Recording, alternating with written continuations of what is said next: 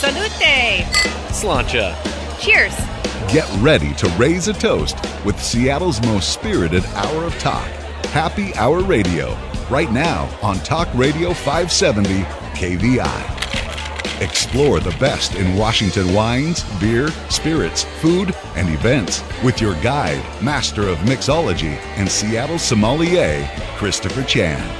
So sit back and get ready to stir it up. It's Happy Hour Radio, right now on 570 KVI.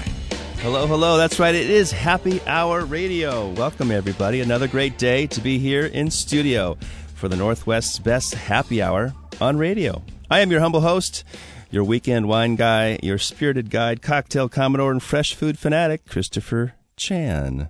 Let's welcome our broadcast engineer and man of the people, Kevin Dodrill. Good morning, Kevin. Good morning. How are you, Christopher? Oh, it's happy hour. I couldn't be any better. well, I hope you arrived thirsty, my friend. Um, I'd like to welcome back all of our listeners who joined us last week for Happy Hour Radio, and for those who are just tuning in, welcome to the tastiest hour of talk on radio featuring the best, latest, greatest wines and wineries, spirits, cocktails, fresh food, bubbles, beers, wine education, and events around the Puget Sound. Can we pack all of that in an hour? You bet we can. If you want to play along at home, visit us. Check us out at happyhourradio.net. That's happyhourradio.net. Send us a question or a riddle, or you have a problem with a wine pairing or what to serve at your party. All it takes is an email to ask at happyhourradio.net. We'll chat about it on the show. You'll meet us here every Saturday at 11 on KVI 570. So I'm really excited about our second show. This is still kind of a debut month, right? We're talking, um, we've got some great guests here. First of all, we'll be talking about collectible wines with my friend Ken Avedisian from Cordon Selections. We're going to talk about a, a, very cool French food and wine organization called La Chaîne de Rôtisseurs with uh, the bailli Robert Cugini. Talk about some spirits from my main man Lenny Reddy at Esquin Wine and Spirits down on Fourth and Lander. And right now, it's my pleasure to uh, chat with uh, a Walla Walla original. Um, my winery of the week guest is a rock star, uh, a wine star, winemaker, and general manager of Waters and 21 Grams Winery. Please welcome Jamie Brown to Happy Hour. What's up, Christopher Chan? Jamie, welcome. Good to see you, my man. Thanks for having me. This is so cool. So, uh, week two, I, I, see that you got the the Seahawk blue on. Me too. We're still celebrating. I am bleeding it, man. That's it, man. We, I think it's like the New Year. You can say Happy New Year all month in January. You can say Happy Super Bowl all month in February. That's right. It's been so long. So, um, you're a Walla Walla guy, huh? I am indeed. You don't smell like onions, do you? Not until June. That's right. So, um, winemaker and general manager of Waters Winery and 21 Grams. So, let's talk about Waters Winery first. Where'd that name come from? Well, it comes from uh, the uh, Native American dialect of uh, water, water, walla walla. A place so nice. They must have named it twice. They named it twice. and uh, the 21 Grams Winery, very cool name. Yeah. Same location? Yep. All right. Indeed. Um, so, what does Waters Winery specialize in? What kind of wines are you making out there? You know, we mostly are known for Rhone varietals like Syrah. We do a little bit of everything, um, but I'd say mostly we're known for kind of getting out of the way and making wines that are food friendly first. Food friendly first. Uh, you make white wines, Ed red wines? A little bit of white, mostly red. Okay. Yeah. And I see you brought two red wines for us to try and talk about. What do you got there? I did. I had our uh, Bordeaux style blend, which is a red wine blend called Interlude, and a uh, Syrah single vineyard specific called Forgotten Hills. Forgotten Hills. So um, a Bordeaux blend for everybody at home listening. What does that mean? That would mean it was traditional Bordeaux varietals, which are Cabernet, Merlot, Petit Verdot, Malbec, and Cabernet Franc, and we use some variation of those. Uh-huh. And so Bordeaux is uh, in France, which is in the Aquitaine, the lower left-hand corner, looking at the map, and that's where they make a really good wine. It's true, and we are also on the same parallel. Oh, that's right. Yeah, you can check that out. We could Google Map it, and you can see, uh, you know, where you would live if you lived in your house in Washington and your house in France. Kind of the same thing. That's correct. So a Bordeaux blend. Um, what's in the Interlude 2011? It would be 61 Merlot, 14 Cabernet Sauvignon, 14 Malbec, and 11 Petit Verdot. And how long have you been making this wine? This has been made since 2004. Okay, so this is the I can't do the math. vintage, right? Correct. I only have 10 fingers. I can't count on them. Um, so, uh, 2011, how was that vintage? Are you all Walla Walla or do you sort of blend wines from different areas? I treat it like cooking, so I go out and get what I like the best. So we're about half Walla Walla and half outside the valley. But in 11, we had a little bit of a frost issue, so this particular wine is a little bit more uh, heavy on the outside of the valley. Uh, so um, we can find you at waterswinery.com Dot com. dot com and 21 grams. 21gramswine.com. If you want to do us some Twitter out there, if you like the Twitter sphere, uh, it's at Waters Winery. And uh, we're talking with Jamie Brown here on Happy Hour Radio, uh, the winemaker and general manager of Waters Winery, 21 grams. So uh, these Forgotten Hills Syrah, where's Forgotten Hills? It's in Walla Walla, a little bit of an elevated site towards the Blue Mountains, so cool climate. Um, doesn't really get uh, too ripe for me, which I think is important in style choice. Um, you know, a little bit more, uh, maybe a wine that smells like food and not fruit. Hmm, smells like food, like pizza, Yeah. like bacon. Yeah, bacon and uh, mushrooms and um, other savory items. It's happy hour. We want some happy hour food. We're going to talk about that. We'll be coming up with uh, some good stuff to serve here in our studio. Uh, so, Forgotten Hills, is that um, what side of Walla Walla is that on? That would be due east, I think. Maybe on the northeast side, if you consider that the appellation moves down. uh, A third of the appellation is actually in Oregon. Can you believe that, people? There's some trivia for you. I've got a wine from Oregon. What? What? No, it's Walla, it's Walla Walla, but as you know, appellations are not defined by state lines; they are natural boundaries. Natural boundaries. And Walla Walla is a good place to be growing grapes. Uh, I know that uh, um, I love some Syrahs coming out of there of a place called The Rocks. Do you have any wines come down that way? I have a new one called Old Stones that'll be out this fall. That is from the Rocks. Old Stones. That sounds like a song. And you're a guitar player, true? Um, I fake it. I wait. That's my job. I got the air guitar here, pal. I got the title. I just don't got the hair, and you got the hair. I still got the hair. So, um, should I be drinking the Interlude now or the Forgotten Hills now? I see one's 2011 and one's 2012. What's going to be approachable, and should I? Are they worth cellaring? yeah, I think they're both always good Washington wines are worth cellaring, but Interlude was designed to be drinkable now. I think Forgotten Hills is maybe more of a cellar wine that's only going to improve with age. Yeah. And uh, do you submit your wines to some of those uh, magazines and stuff? Yeah, we go out to uh, Spectator and uh, Advocate and the like for sure. That's cool. Um, talk about your winemaking style. Uh, Would you be considered a classic? Mm, I don't know. I don't know. How do you even define what what kind of wines you make? You know, I grew up uh, exposed to both American and European wines, and I always valued sort of the balance of it all. So I think uh, from a winemaker standpoint, I try to trust what I do, and you know, in terms of choosing sites and vineyards and whatnot, and then uh, get out of the way. Um, no, not try to put too much on top of what's already there. I like it. It's all about balance. In fact, um, if you're playing at home, balance is one of those wine words that you want to use often. If you have a great wine, it's going to be balanced typically, and uh, balance is important uh, in all of our lives. You know, you got to balance work and play and driving and not driving and um, drinking some wine. So uh, next winery is 21 grams. Tell me about this. That's peculiar. Yeah, it's a it's a different wine. It's a small lot wine that I do with an artist out of New York named Makoto Fujimura, who pioneered an art form called Nihonga, or at least as a modern art. And we do uh, sort of the pick of the litter wine. This gets made first with the best lots, and then we make the rest of the wines after that. And this is the only wine you produce out of 21 grams, right? Correct. And it is always a Cabernet based blend. That's a very cool label. So, uh, Mi- Makoto Fujimura. Makoto Fujimura is the artist who designed the label. I love that label. Yeah, it's awesome. And that's- every year. You can find that at 21grams.com. 21gramswine.com or makotofujimura.com. Oh, love it. Um, here on Happy Hour Radio, chatting with my friend Jamie Brown, winemaker and general manager of Waters Winery and 21 Grams Winery. You can find those online. He has a winery in Walla Walla, so if you're out visiting, be sure to stop by and say hi. Um, we're going to come back and chat a little more about 21 Grams and uh, what he thinks about uh, the future of Washington wine um, on Happy Hour Radio at 570 KVI AM.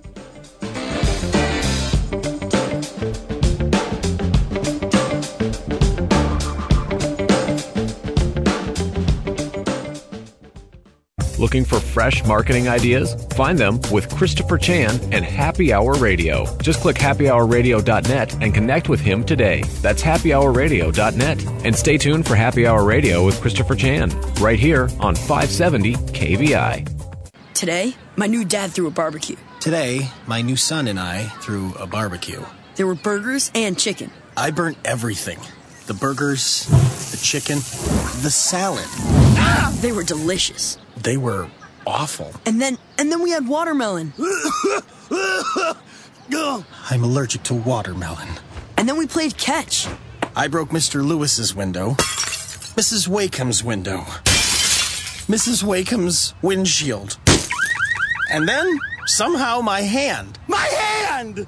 And then my dad even let me drive his car. The hospital's on the right! It was a rough day. It was a great day. You don't have to be perfect to be a perfect parent. Thousands of kids in foster care will take you just as you are. For more information on how you can adopt, visit adoptuskids.org. A public service announcement from the U.S. Department of Health and Human Services, Adopt U.S. Kids, and the Ad Council. Time for another round. You're listening to Happy Hour Radio, Seattle's most spirited hour of talk, with Seattle sommelier Christopher Chan. Hey, welcome back to Happy Hour. That is me, Christopher Chan, your weekend wine guy and sommelier. Um, we had a great show here on Happy Hour Radio. Uh, right now, we're chatting with Jamie Brown, winemaker of Waters and 21 Grams. But coming up next, we've got uh, the Collector's Corner with my friend Ken Avedisian from Cordon Selections. We're going to talk about some fresh food with Robert Cugini and finish the show with Spirits in the Sky uh, segment with Lenny Reddy of Esquin Wine and Spirits. But back to Jamie. Jamie, um, tell me about 21 Grams. That, that name sounds very peculiar, familiar, and different. What, where'd that come from? You know, it was a, a late night uh, fire session. Um, we came up with the name, and we did the same thing we thought most people. Haven't we? Isn't that the the thing about the you know? And then yes, it is the uh, hypothetical weight of the, your soul that you lose when you die. Wow, talk about going on a diet. Jeez, 21 grams, and you, that's it, huh? So around the fireplace, hey, uh, the fire pit was that before or after Kumbaya? I think that might have been about 3 a.m. well after we put the kids to sleep. Uh, so 21 Grams Winery makes one wine out of the best lots, and this is a Cabernet blend, you said? Always a Cabernet based blend, and then kind of a feel wine. After that, we start thinking about what's going to make it 21 grams. And this, uh, the vintage of the one you're showing me with that beautiful label? 2010. 2010. And what vintage would that be for uh, 21 Grams wines? Fourth, fifth? That would be the sixth. Sixth. Yeah. Okay. Can't wait to try it. When should we drink it? Is it avail- Is it uh, approachable now, or do I have to wait and make sure that it's uh, has some cellar time? I think uh, all the wines I make are at least approachable now, but this would be the one that if you're going to hold on to for a while and and uh, you know do that whole thing, I would hold on to it as long as you can. Mm-hmm. As long as you can stand it. well, it's a pretty label. Uh, what's the backside look like? It's hard to read. We're focusing on the art. Uh huh. Yeah, yeah. yeah. And I, like I would it. say that this is an integrity of art project. Um, Makoto Fujimura is fantastic. Presidential Council on the Arts. Um, only fine arts artist oh. to ever perform at Carnegie Hall in New York City. So he's the real deal. Very cool. Well, he does some amazing stuff. That labels any uh, um, example of his fine work. I, I like it a lot. Um, so overall, you've got ten wines with Waters. Yeah. okay, that. and one wine with twenty-one grams, and we can find these at fine restaurants and bars, etc. What about Esquin? Can I buy that at Esquin? You can certainly find that at Esquin. Esquin Wine and Spirits, Fourth and Lander. Check it out. Um, hey, I've had a great time, and thanks for sharing Waters Winery and twenty-one grams. Speaking with Jamie Brown, did you have a good time? I had a fantastic. We'll get time. you back, and uh, we'll have to crack some of those wines open. But before you go, one last question. What do you see? I want you to talk about the crystal ball. What do you see in the Washington's wine future? You know, I think we have a unique opportunity to create regional typicity. And what I mean by that is most areas are renowned for one varietal. Uh, and I think Washington, even though it's a slower road, we're going to have more uh, regional varietal things that people finally, you know, kind of figure out. Is kind of known as Syrah right now. I think we're going to see more regions around the state develop that way over time, and I think it's going to be fantastic in terms of uh, overall, uh, you know, representation of Washington State in the in the world of wine. I would agree. Yeah, we're still a young, such a young wine industry with forty plus years, and um, we're still making some world class wines. And uh, Wine, Waters Winery and 21 Grams are two examples of great winemaking and great wineries here. So be sure to visit Walla Walla. Stop by, say hi to Jamie Brown. Um, thanks for being here today, Jamie. And coming up next, uh, we're going to chat with uh, Ken Avedisian of Cordon Selections. For all those collectors out there, if you want to know what to talk about, what to keep, what to buy, and what to share with your friends for a long time, um, this is what we're going to chat with. Jamie Brown, thanks so much. Thanks for having me, Chris. Appreciate it. Ken, Ken Avedisian from Cordon Selections. Um, you have a wine distributor, and how did that come about? Well, Cordon's been around for 11 years. In March, it'll be our, our 12th year anniversary. We um, are a, a distributor of wines from all around the world. So we have a we have a, a good portfolio of wines from Washington State, and we also import wines from around the world. Fantastic. So, how many wines would you say you've had uh, in your portfolio? At any one point in time, we probably have 750 plus individual wines in the warehouse. And you have uh, you brought two examples of uh, world class wines that would benefit from age in the cellar. Um, which was your first wine here?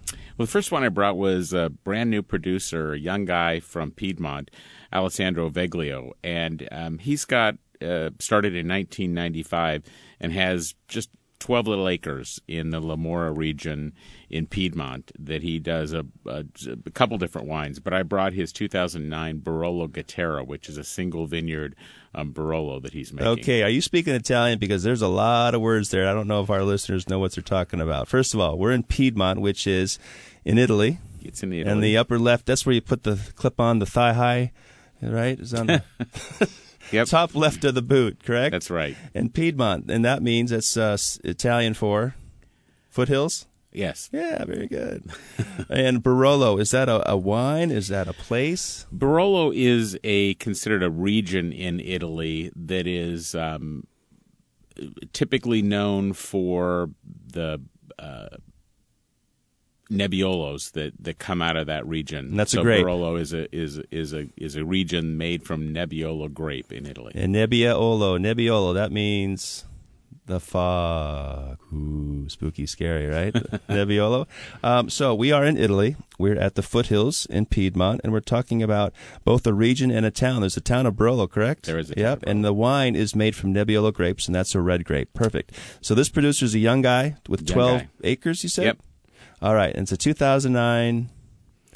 Barolo Gattera. So it's a single vineyard that is old vines that his um, that have been planted for sixty plus years. Wow, that's older than him. It is older than him, significantly older than him. That's kind of a trip. So um, when we talk about Barolo wines, what, what's the profile we're looking for, and why do you want to age it? Why does it benefit from age? Barolo typically is a is a is a wine that's got a lot of body and structure, and so giving a little bit of aging tends to start to marry all the flavors and the tannins over time. Um, younger wines tend to be more tannic, and as you get a little bottle age on them, they the tannin chains start getting kind of long and they get smoother and supple. And you can, as as they age, you start you start getting that balance you talked about before. Yes. balance young, balance old is kind of a, a hallmark that, that I think of when I look for wines to age. Okay, so we're talking about Barolo, and Barolo can be bright and tannic. When we talk about tannins, for all of our listeners at home, we're talking about pretend you're drinking iced tea and you leave the iced tea bag in there too long. It becomes bitter, right? And dry. be bitter. That's tannin. Tannin's also in grape skins and grape seeds and grape stems. And so the Barolo wine has a lot of tannin because that's the grape, right? It's partially the grape, partially it's the style of utilizing, you know, the the skins and stems in the production process as well. So depending on the house style, you know, how much of that tannin you end up in the final product is is kind of variable depending on the producer. Because what we all want to talk about is how smooth the wine is, right? How the how beautiful the fla- the fruit is and the flavors and everything's mm mm mm good, right, in the Yeah. mouth. And uh, yeah, so Barolo takes some time, and uh, the way they make it, um, it's meant for aging. And I've I've heard of Barolos lasting for fifty years or so. Is that true? Barolos age beautifully, particularly from strong vintages and great producers in terms of how they play out in their their individual winery, the style that that, that, that they make of the wine. So, but typically, yes, Barolos are, are built for aging. Okay, and tell us the producer one more time. Alessandro Veglio. Alessandro Veglio. I like it. It sounds Italian. It, it does sound Italian. We are here talking with Ken Avedisian of Cordon Selections here in our collector's corner and uh, chatting about uh, Alessandro Veglio. Veglio 2009 Barolo. Um, Ken also brought another wine, but before we get to that wine, which is a red burgundy, um, let's take it real simple because I know we're probably talking a little 35,000 feet over the head of some of our listeners. So let's just chat about it's a French wine. It's a, from this region. We'll start in that aspect. But I can't wait. Um, where can I find that wine? Can we find it at Esquin? You can find this wine. at Oh my goodness! Wow, sounds like Esquin's the place to be for everything you need in the world of happy hour wine. Um, all right, so what does that run? That Barolo would cost? The Barolo runs probably about sixty-two dollars or so retail. Oh, yeah. So I would sit that down. I, so my philosophy on on aging wines is always buy three, because you can drink the first one and know what it tastes like within that first year or so. Then you can wait for the other two to mature. And then when you open up the second one, you still have a chance to say, ah, okay, it's not quite yet, or I have to drink it. So always buy wines in three. If you're a collector, or six or twelve, and I don't think the winemakers will will mind that at all. Um, our next wine is uh, from France, right? It is, and it's a red wine. It is From also a red wine from Burgundy, Burgundy. Burgundy region. okay, and tell us about that. So again, this is a very small producer, um, Domaine de Croix. It's a young winemaker um, who has a business partner, and David Croix is about 35 years old, and they are all estate grown fruit.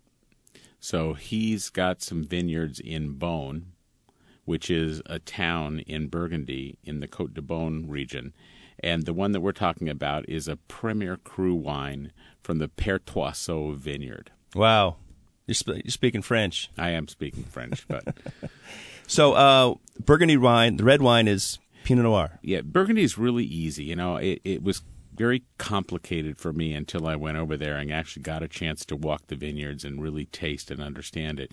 But to make it simple, red wine in Burgundy is Pinot, and white wine in Burgundy is Chardonnay. That's 99% of what you get. You just get the individual village nuances and variances variances between the, the vineyards and the places. Other than that, it's very simple. So we'll po- post these wines on the website so everyone will have a chance to uh, to see what we're talking about. If they can't understand French or Italian, like I can't sometimes, and there are wines. Is this wine available at Esquin as well? Um, yes, that wine is. available Wow, it's hitting well. home runs here. We got Waters Winery, we've got uh, Alessandro's wine, and tell me the producer of the Red Burgundy, Domaine de Croix. Domaine de Croix. Okay, I like that.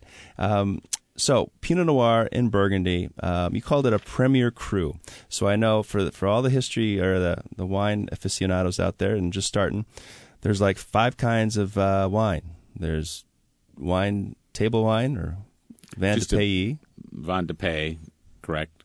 And then there's there's a, a base Bourgogne, Okay, so basically a regional wine. uh, b- b- Burgundy wine. Bourgogne means it can be anywhere within the Burgundy region, so Uh-huh. it can cross village lines, but it's all going to be still Pinot. Okay. and then from there you you you can step up to um, village level wines that the vineyards are located within a village so they can have the name of the village on the label Such as such as uh, Morey Saint Denis, Gevrey Chambertin. Gevrey Chambertin, Chambolle Musigny, Vosne Romanée. right? But it's just village level, which means all the grapes had to come from that place. Okay, so we've got wines from Washington. We've got wines from Puget Sound. We've got wines from West Seattle. And now our next step is what? Premier Cru. and so now we have wines from North Admiral for the Premier Cru. correct. And then we have a, the final designation, which would be the top designation, is Grand Cru. Grand Cru. And that would be like wines from my backyard. There you go. or So- maybe from Waters Winery. Yes. Grand Cru in Walla Walla. So I hope our listeners understand all of that. Um, this is sort of a, a it's the collector's corner, but we want to be sure all of our, our listeners can follow along. And I'm speaking with Ken Avedisian of Cordon Selections, talking about collector's wines um, here on Happy Hour Radio. Um, coming up next on our show is uh, the Fresh Food Focus with Robert Cugini from a very fancy food and wine group called La Chaîne de Rôtisseurs. And we'll finish the day with some spirits in the sky with Lenny Reddy from Esquin Wine and Spirits here on Happy Hour Radio.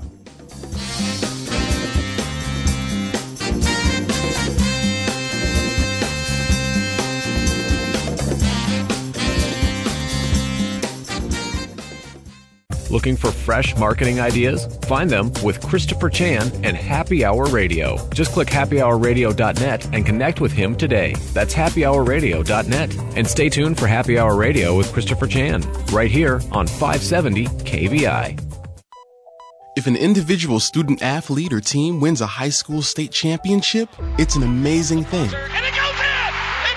It's also just the icing on the cake. That's because young people in Washington who participate in education based athletics are already winners. Studies show that win or lose, participation helps to impart skills they can use to enjoy greater success in other areas of their lives. School sports teach the benefits of teamwork, the value of self motivation, and the importance of accountability. They also help to foster stronger work habits and higher levels of self esteem. In other words, the true value of school sports can't be measured in terms of wins or losses. If an individual or team goes to state, it's an incredible accomplishment. But regardless of the outcome, today's student athletes are already destined to go far. School sports, a winning part of a complete education. This message presented by the Washington Interscholastic Activities Association and the Washington Secondary School Athletic Administrators Association. The glass is always half full. You're listening to Happy Hour Radio with the Commodore of Cocktails, Christopher Chan. Welcome back to Happy Hour. I always wanted to be a Commodore and, uh, you know, play some music, but uh, we're talking today with Ken Avedisian here in our Collector's Corner. Um, Ken, a lot of people sit on wine, but they don't know why. And I always um, liken it to making chili. How long does it take for that chili to be perfect? It's like three to four or five days. Um, and so that's kind of like aging wine, but in a different fashion, right? Yes, it is. And so if I wanted to speed that up, like microwave the chili, how would I get that wine to be? I mean, I can't wait. I'm so impatient. I bought that special bottle two years ago. I know I'm supposed to wait, but I want it to be perfect now because it's my anniversary. What do I do?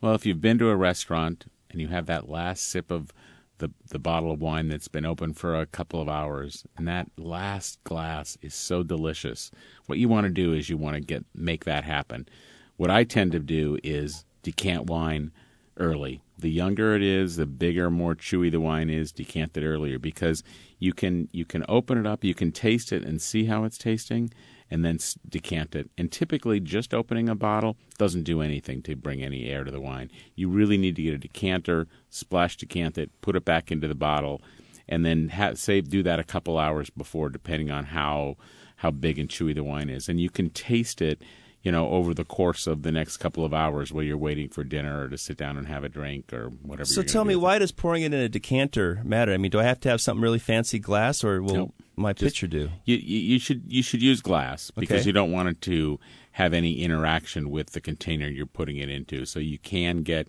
some residual flavor issues if you use plastic or metal. So okay, it's, it's so- best to use glass. And what does decanting do? What's the, the physics of it? oxygen? Oxygen. Oxygen, oxygen, oxygen. It, it just starts that oxidation process of of oxidizing the wine, which brings out a lot of the flavor. Love is like oxygen. We In all this need it. in this is case. So it's so funny because we're talking about antioxidants in the world, and wine, red wine has resveratrol, which is a good antioxidant. Yet here we are decanting it, adding oxygen. That's right. Oh boy! But that makes it better, right? It makes it So for everybody at home, I want you to play with your wine. You can play sommelier too. Um, take that wine, taste it first, pour a little in a glass, and then decant it. Pour it in a glass pitcher or a decanter or a vase or something, and then try it a little later. You'll be surprised. You'll be impressed, amazed at how different that wine will taste. And I trust, trust me, trust Ken, that it'll taste better. That's good advice, Ken. I like it. So um, our collector's corner wraps up with the Alessandro, Veglio, Barolo. Barolo, Gattera, uh huh, and then the and the Domaine de Croix Pertuisots Premier Cru Burgundy. So you buy these, you'll be like the wine genius of uh, of your neighborhood, and uh, those are, sound like amazing wines. Thanks for bringing them. Good to chat with you in our collector's corner. Um, I hope you had a good time on Happy Hour. Definitely had a good time. Thanks, Christopher. Fantastic. Next up, um, here's our fresh food focus. So each week, um, or every other week, we'll be talking about some fresh food, what's happening in the world, uh, the culinary world, or the gastronomy world. Um, that's French for kind of culinary. I guess they're both French words, aren't they? I've got Robert Cugini here with um, a very fancy food and wine group. That if you are interested out there, if you want to, if you like great food and great wine and some camaraderie and, and just having overall fun, uh, there's a group out here which I personally belong to for the last 13 years. It's called La Chaîne de Rotisseurs, or the rotisserie train chain, rotisserie chain, or the party train. But it's de Rotisseurs, and I've got Robert Cugini, who is uh, now leading the Seattle chapter of uh, de Rotisseurs. Welcome, Robert. Thank you. Thank you. So tell me, um, tell us, tell us history about La Chaîne. It sounds really too fancy. Can I can I join this? Yes, absolutely. You know, it has a long history. It was actually originally the Goose Roasters Guild, uh, founded by Louis the Ninth in 1248. Uh, Whoa. That's pretty old. That's really old. Really old. So the Goose Roasters Guild, huh? I like goose. It's not just for Christmas anymore. Well, in 1509, it was granted a royal chart, uh, charter, and uh, it kind of evolved into all uh, meats. Uh, so it wasn't just goose. And this is, uh, um, as I understand it, the first actually culinary association, or Yes. yeah. So Yes, the goose roasters for King Louis the Ninth back in 1248 Right. for his coronation or wedding or something. Yes. Wow. So, if you want to party like a king, you have to join Le Chaîne de Rôtisseurs. And um, is this a, a local thing? Is it still in France? Is it America? Is it everywhere? It's actually worldwide, and it has about uh, 25,000 members um, uh, in worldwide. Uh, it has about uh, 7,000 members in the United States, and our local chapter has about 120 members. Seattle chapter has 120. Mm-hmm. Now, is there a secret handshake or secret secret toast or something? There's ribbons. ribbons. Yes. Ah, so, so tell me about these ribbons for Le Chaîne de Rôtisseur. Well, the ribbons are kind of symbolic, and they uh, uh, per- show different rank and uh, or involvement in the Chaîne. So the colors change as you uh, uh, uh, become a member. I see. So, uh, in simpler terms, it's really the Boy Scout badges for what you do in this fancy food and wine group, right? Exactly. And I personally wear a purple and gold one because I'm a husky. Well, because I'm a wine professional, but I'm a husky too. Go dogs. But uh, which color do you wear? Well, I have a blue ribbon now, and uh, as I become uh, Bai later in the year, hopefully, um, I will get a red ribbon. So, well, So- actually, excuse me, red if I become national, and green if I'm local. So fun. So, if I were to look online, could I see how this stuff works out online? SeattleChaine.com. Seattle Chaîne, and Chaîne is C H A I N E. Correct. SeattleChaine.com. We're speaking with Robert Cugini, who is uh, your title, sir. My title is Vice Conseiller Gastronomique. Right Uh-huh. I now. love this group. We all get fancy titles. We get to wear ribbons, and most importantly, we drink good food. Oh, wait. Enjoy great food, good company, and fantastic wines. And I understand the Chaîne has a cellar. It does, and that's one of not all chapters have cellars, but the Seattle chapter has a wonderful cellar, and uh, so um, when you join, you uh, contribute to the s- cellar in in your dues, your joining dues, and then uh, that uh, wine is then uh, provided for the dinners that we have. Uh, and I have to speak from personal experience. We just had a, a fantastic dinner about three weeks ago um, at uh, Cedar Brook Lodge. That's correct. SeaTac. And if you haven't been there, you must try um, Chef uh, Mark. Um, Chef Mark, Chef yes. Mark and Chef Roy Yep. put together a fantastic eight course tasting menu, and we had some some fantastic wines, some sparkling, some uh, Washington wines, some French wines, some Uh, I- California wines. They were they were mostly Washington wines. Oh gosh! Yeah. Oh, they were so good they tasted French. oh, love it. Um, this is a fun group. I know it sounds like it's all uh, fancy, and in a way, it's it is a little fancy, but it's fun fancy. It's like going out for dinner with a bunch of great friends and being sure you have a good time. Um, I love the organization called La Chaîne de Rôtisseur. If you're interested in checking it out, it's at Seattle Chaîne, C H A I N E dot com. Um, so, what's coming up? Uh, what else do you do? You just don't eat and drink and be merry, do you? Well, we try to do that a lot, but we also do uh, a lot of interesting things. Uh, we have a young chef and a young sommelier competition that is actually goes international, and so um, you would start in in local region, and uh, it's judged. And uh, then you go on to regional, and from regional to national, and from national to uh, uh, international. I see. So um, this organization actually supports the industry. It does. That's really cool because you know who else does that these days? I mean, this group of people who want to get together and and have uh, great food, great wine, great camaraderie also contribute in helping young people. Um, elevate themselves in the industry. So we have a young sommelier competition here for Seattle and the Pacific Northwest region, but we also have a, a young uh, is it com- Jeune commis? Jeune commis, that's right, and that's French for young uh, cook, I believe. Yes. Um, so, has anybody won from our region? Yes, and we have done quite well in the past. That's right. So you're joining a winning team, a winning franchise here. You're right. We've had some, uh, uh, actually, the national sommeliers and uh, international uh, first, second, third place uh, winners. Um, the Chandra the La de Rotisseur supports local uh, food and beverage industry. That's cool. Um, what events you got coming up? Uh, well, we you know, one of the things that we do is we have partner restaurants, uh, a few partner restaurants, and so uh, the the current partners that we have are Olivars off Broadway, and um, uh, Steelhead and Blue Acre, and so there's going to be an event coming up at Blue Acre, and um, and then uh, we have a couple of other events scheduled that are uh, somewhat internal. We're going to have some annual events. Yes. Yeah. So fun. So if you are interested in um, rubbing elbows with people who love good food and good wine, check out seattlechaine.com, Le Chaîne Rôtisseur. And if you like great food, I mean, Kevin Davis over at uh, Blue Acre does good stuff with uh, seafood of every type and sort. I love his oysters. In fact, he's got one of the best happy hours. You heard it here, Happy Hour Radio. Um, the Chaîne Rôtisseur has good food, good wine, good camaraderie. They benefit the community by providing scholarships and opportunities for young people to enhance them their professional careers. And uh, they wear ribbons and have make merry. I love it. Um, we're here with Robert Cugini. I want to thank you for coming on board. Um, and Vice Consigliere Gastronomique. That's close enough. Okay, I got to work on my French. Listening to Happy Hour Radio on KVI 570 AM. Coming up next is uh, my friend Lenny Reddy from Esquin Wine and Spirits. We're going to talk about uh, my Spirits in the Sky segment, some cool local spirits he's got on Happy Hour Radio.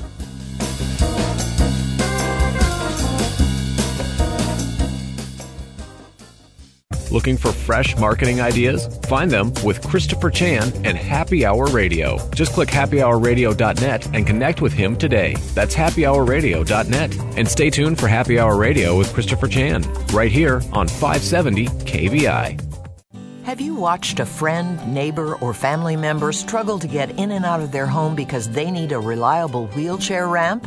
The Master Builders Care Foundation's Rampathon program wants to help. For the past 20 years, Rampathon has built free wheelchair ramps for disabled homeowners in King and Snohomish counties, giving life changing mobility to over 300 families. The Master Builders Care Foundation volunteers spend one Saturday each May building free wheelchair ramps for low income homeowners in King and Snohomish counties. This event gives housebound children and adults a kind of freedom they haven't had sometimes for years.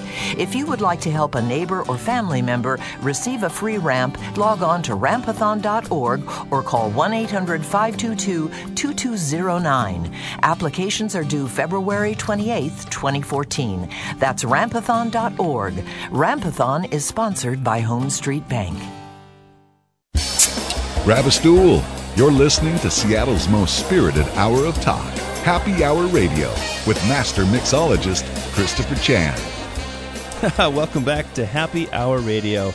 I'm very pleased to uh, have my guests previously, the Winery of the Week with Jamie Brown, Waters Winery, um, our Collector's Corner with Ken Avedisian of Cordon Selections, and our last guest, Robert Cugini, La Chaîne Rôtisseur. I know that's very fancy, um, but trust me, folks, it's a lot of fun. So check it out. Don't be intimidated. Um, if you like good food and good wine, uh, check out seattlechaine.com. But right now, it's time for some cocktails. And I've got my friend Lenny Reddy from Esquin Wine and Spirits here. We're going to chat up a little bit about uh, what Lenny's done in his career and then about the world of spirits. Hey, Lenny, welcome to Happy Hour. Welcome. Thank you so much. Fantastic. So, um, you've been a long time food and beverage culinary professional. Tell me uh, about you. Oh, uh, got started in the kitchen as a chef and uh, worked my way up through the restaurants and the kitchens and whatnot. Uh, ended up owning my own restaurant up on top of Queen Anne. Uh, you know, ended up owning my own restaurant up top of Queen Anne called Sapphire. Um, and after I sold my restaurant, I retired to the wine business um, for a while, and uh, I've done everything from uh, teach at Le Cordon Bleu to uh, teach at South Seattle Community College in the wine technology program. Cool. Wow. So uh, you a restaurant owner, chef. Mm-hmm. Now you're in the wine business, and Mhm. you're also in academia, huh? Mm-hmm. Yep. At Cordon Bleu. Where's Cordon Bleu? Well, Cordon Bleu here helped open it. Uh, it was uh, down. It's down in Tukwila. Uh, Cordon Bleu made famous. Uh, Julia Child, of course, went Mhm. there, and and uh, they now have campuses all over the world in Australia, England, you know, Paris, and helped open the one here. And it's a cooking school or a culinary academy, yeah. right? Yeah, culinary school for professionals that want to go and become chefs, and got to teach there with some of the best chefs in the city. It was- Fantastic. really I fun. I love um, my re- my background too was in restaurants and 30 years like you, uh, from busboy to uh, breakfast butler to room service, and um, I didn't do the cooking though. I went to the bar side, and I'm excited about uh, the world of wine and spirits. That's why I guess I got a show called Happy Hour Radio. so you started uh, at Wine World and Spirits, right? Or Yeah. Wine World Warehouse. Yeah, we opened up uh, Wine World a couple years ago and uh, made the transition to Esquin. They made me an offer I couldn't refuse, uh, and so I'm now the European specialist for Esquin Wine Spirits. That's cool. Um, Esquin's that's a great story. I've been going there forever. They helped me with the Seattle Wine Awards and the Oregon Wine Awards. Um, great people and um, some fantastic prices. Uh, we're talking about um, wine right now, but let's let's talk about the world of spirits. And uh, you brought something for us to discuss, taste. Well, right now, probably the most exciting thing that's happening in Washington and Seattle is the spirits. And with the change in the liquor laws a few years back, uh, it's opened up the, a floodgate. We've now, I mean, 250 plus craft distillers in the state. How many? 250. Really? And so it is just, some of these guys are small, you know, kind of bootstrapping it out of the garage with little pot stills. And some of these guys are like the one I brought, Westland. These guys are doing it right. They're down at First Avenue South. Um, they're just releasing their first uh, batches. Uh, they specialize in single malt whiskey. And so this is Westland Distillery. Westland Distillery. They're on First Avenue, and uh, they specialize in in single malt whiskey. Um, they've they've got three releases so far. Um, their flagship, which is their basic two row malt uh, single malt whiskey. Their Deacon Seat, which is their premier batch, and then they're just getting ready to release a peated single malt. So they're whiskey makers. Yes. Okay, so um, let's talk about whiskey. What makes whiskey? Well, whiskey, is whiskey? Well, whiskey basically is distilled beer. To ma- put it simply, um, uh, brandy is distilled wine. You know, uh, you you start with a base distillate. You start with a base fermented beverage. If you want to make uh, brandy, you take wine and you boil it and capture that alcohol. That's the distillation process. If you want to make uh, uh, whiskey, um, it's uh, basically you start with a grain, a fermented grain beverage, beer in this case, and then you take that fermented beverage and you distill it. So I could actually make whiskey if I took a bunch of Miller High Life and put it in a, a big pot and then warmed it up. um, technically, yes, but uh, one of the big differences between the mash that goes, the mash is the the the beer, the ferment uh, for uh, whiskey versus beer is the lack of hops. You put uh, hops into Okay. beer because uh, beer. And one of the things that people forget and is that beer is actually really sweet, and so you can pair a dark porter with uh, a brownie, you know, because, and you can have one of the best dessert beverages out there is beer. Okay, so And- we'll step back a second. So, in the world of spirits, there's alcohol that starts out with yeast eating sugar, Mhm. and sometimes mixed everything's have sugar, apples and grains, corn. Like that's how they make high fructose corn syrup. That's sweet. Potatoes. Um, so we're talking about whiskey. In this case, we use corn, or rye. Perhaps it's a rye whiskey. There's a wheat whiskey. There's corn whiskey. In Washington, or excuse me, in the United States, basically most of it's corn. Correct? Well, bourbon, which is American whiskey, uh, by law has to be 51% corn. Okay. And then it's usually made up of uh, some combination of um, barley barley malt. So for Yeah. complexity, right? So they Mhm. make it so it has a little more flavor and compounds and okay. Okay, So we've we've fermented this corn and barley, and now we've got what we call a sort of a beer, and it's Mhm. kind of sweet.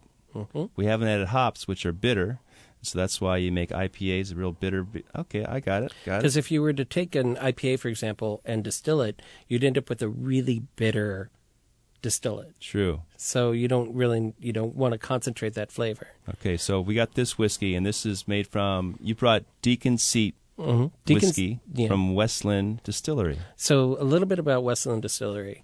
Um, Westland Distillery is locally owned, and uh, the family actually is out of Hoquiam, and uh, and they come out of the lumber business and uh, pulp and paper.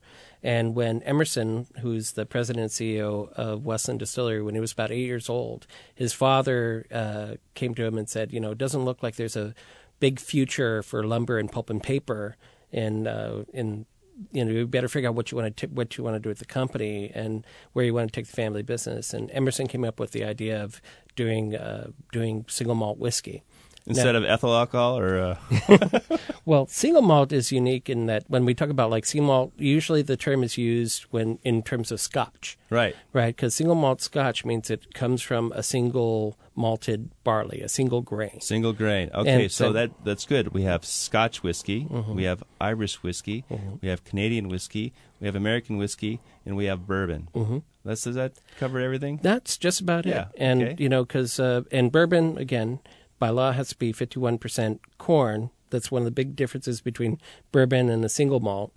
Is this is all malted barley, right? So, So, your Deacon Seat whiskey is single malt barley. Mhm. Got it. Okay, I'm following. right, and so Washington State, we are famous for our barley, for our true row. Two row barley. It's part of the reason why we have such a great craft uh, craft beer you know, we're famous for our craft beer up here. And part of that Ah. because not only do we have the best hops, but we also have some of the best two row malt. Now, there's, uh, without getting too geeky, there's uh, a lot of the malt on the East Coast is uh, called six row, or, you know, and it's a it's a different type of malt, and it isn't quite as good. Okay, we won't get too geeky. Geeky, we won't get too geeky. But um, and so single malt Scotch, and what makes Scotch Scotch versus Irish whiskey? It's uh, distilled in Scotland. Well, there's that, but uh, the big thing is is that the the peat is uh, baked because you got to bake the barley malt. Okay, so let's step back. Scotland, in the Mhm. early days, they Mhm. liked their whiskey, which is derived from the Gaelic uisge beatha. water of life. Mhm. And so, in the early days, they started chopping down all the trees because that's what burned really well. After Yep. a while, they ran out of trees, and then they figured out peat moss. Yeah. Scotland is like half bog, and those islands like Islay and Orkney have a lot of peat moss, which have been pounded and compounded over years. It's now like charcoal. Yep. And that's peat. Okay, Peat. and they use that as a heat source to what? to to dry the to dry their barley malt because you have to dry the toast the malt. What makes a dark beer dark is the toast on the on the barley, and then you malt that barley, which is basically sprouting the barley, Converting the sugars, converting the starches sugars into sugars. Yeah, Okay, you, complex- you, you following along out there, happy hour land? this is pretty geeky, but the uh, but you convert those uh, complex starches into complex carbohydrates into simple sugars that are easier to ferment. All right, so we're now making beer Mm-hmm. out of one single barley from Washington. Mhm. Okay, great. So what happens next? and then you know and then the next big process of after you dry and you, you dry that uh, barley malt what the peat does is it adds a smoky quality to Uh-huh. it instead of being oven dried or kiln dried the the smoky quality is what gives scotch its distinctive taste Ah, it's that peat smoke. That's what's unique to Mhm. Scotland. Yeah. Got it. but what westland is doing is they're making a peated malt single malt whiskey and uh, you've got some right in front You've of you. You've poured me some in this beautiful glass. So tell me about this glass. It's a, a lovely shape. It looks like a tulip. Yes, it's a Schwarzwiesel, and it's actually a tasting glass for for tasting. Do you have a guzzling glass? um, those are at home. Okay. okay, so we're here with Lenny Reddy from Esquin Wine and Spirits, one of my pals in the spirits world, uh, chatting up about Westland Deacon Seat Single Malt American Whiskey Brewed, or it's actually it's brewed and distilled right here in Seattle on First Avenue. He's poured me a little touch uh, in my Schwarzweissel. Schwarzwiesel. Schwarzwiesel. Okay, so this is a beautiful color. First of all, it's a golden amber. Um, it just diffuses to the, the rim to be a light yellow.